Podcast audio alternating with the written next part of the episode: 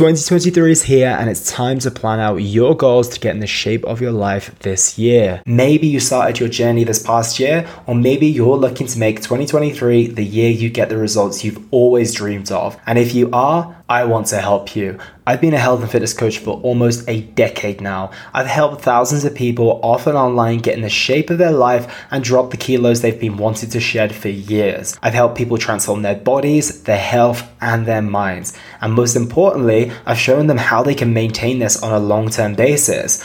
As your coach, I take care of everything within your health and fitness journey your training, your nutrition, your cardio, supplementation, etc. But I also look at your journey from a holistic perspective and address your stress, your sleep, your mindset, and ensure you have everything you need to achieve your results. If you're ready to make this the year you get the results you truly want, fill in the application form in the description below. It'll only take you two minutes, and I'll be in touch for us to book in a call so we can plan out your journey and put some clear goals in place. If you have any questions about the coaching, feel free to email me or DM me on Instagram, which is at Elliot Hasoon. I'm excited to hear from you and excited to help you transform your body, health, and mind in 2023. There is a lot to gain outside of your comfort zone. However, it's called a comfort zone for a reason, and if you don't make a conscious effort to get out, then you may well find yourself stuck there for years decades, and even the remainder of your life. If you're happy with where you're at right now, this may not be the episode for you at this moment. However, if you want more, if you know there's more for you on the other side of your comfort zone, then stay tuned as I'm going to go through exactly how you can start to get out of your comfort zone. The first step is to get very real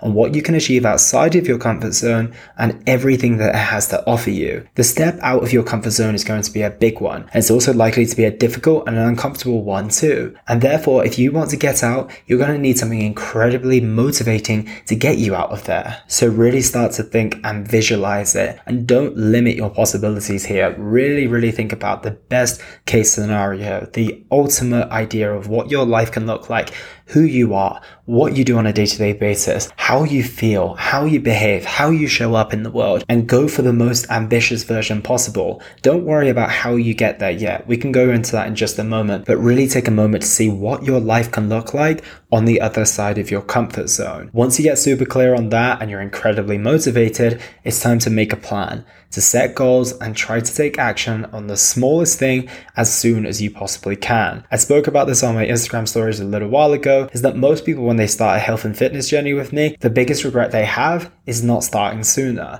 And they went to sign up five, six, seven, eight times. They went to start their journey a number of times, but they ended up talking themselves out of it because they had a little bit of a plan in place. They started to set goals, but then they started to think about the practicalities too much. It's super important that you have a plan in place. So really really map out what actions need to take place, what behaviors need to change, what mindsets you need to be in, and then set some goals for yourself so you have something tangible to work towards. But then the next step is super, super key. If you don't take action on the smallest thing as soon as you can, you may well end up talking yourself out of it. However, if you move from thinking to action, you'll stop that overthinking, you'll stop that catastrophizing, and you'll see your first sign of real progress, which you can build on, which you can create some momentum from. And that step right there can be the beginning of a beautiful journey. The next step, and what I think would be really helpful, is to find like minded people who are on a similar path to you. What's beautiful is if you look around and you look hard enough, you'll see plenty of people on a mission to improve their life through personal development, through stepping out their comfort zone, from adopting new behaviors, traits, habits, whatever they need to do to become that best version of themselves. And if you want to become that best version of yourself, try and find some people who are on that path. When you step out your comfort zone, you may find yourself leaving a lot of people in the past, a lot of people who you used to rely on, who you used to call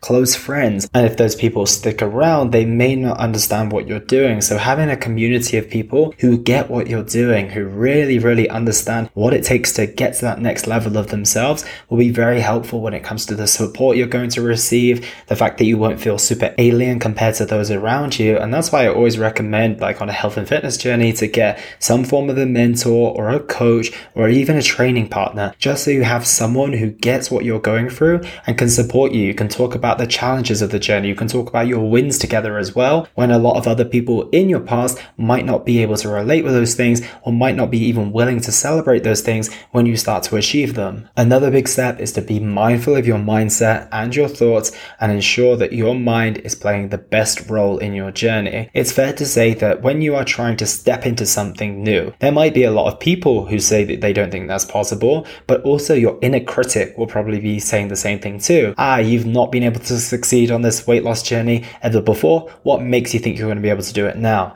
Ah, you've never been financially abundant. What makes you think that you're ever going to be anything but broke? These are going to be the type of things that come into your mind. So you got to make sure that you are willing to talk about that inner critic and make sure that your mindset and your thoughts are supporting you. It's not always easy, but it's just a case of reframing. And if you've taken that first step, or if you've taken even more than those first steps, then you can use your experience as a real way to quiet down the noise. One of the best ways to shut up your mind is to genuinely show reasons why you're going to succeed this time. I never had a coach before, but now I have a supportive coach. I've never been able to save £1,000 before, and look, in my bank, I am at 750 and I'm not too far away from where I want to be. Present experience to your mind, present reasons why this time is going to be different, and eventually that will be your new narrative. And finally, one of the most important steps is going to be to celebrate your wins and recognize that a setback does not mean game over. The first aspect of celebrating your wins ties nicely into the last point. For each win that you celebrate, that's more experience to present to your mind when you're having doubts on your journey. It also softens the edges. This journey of stepping out of your comfort zone is going to come with challenges,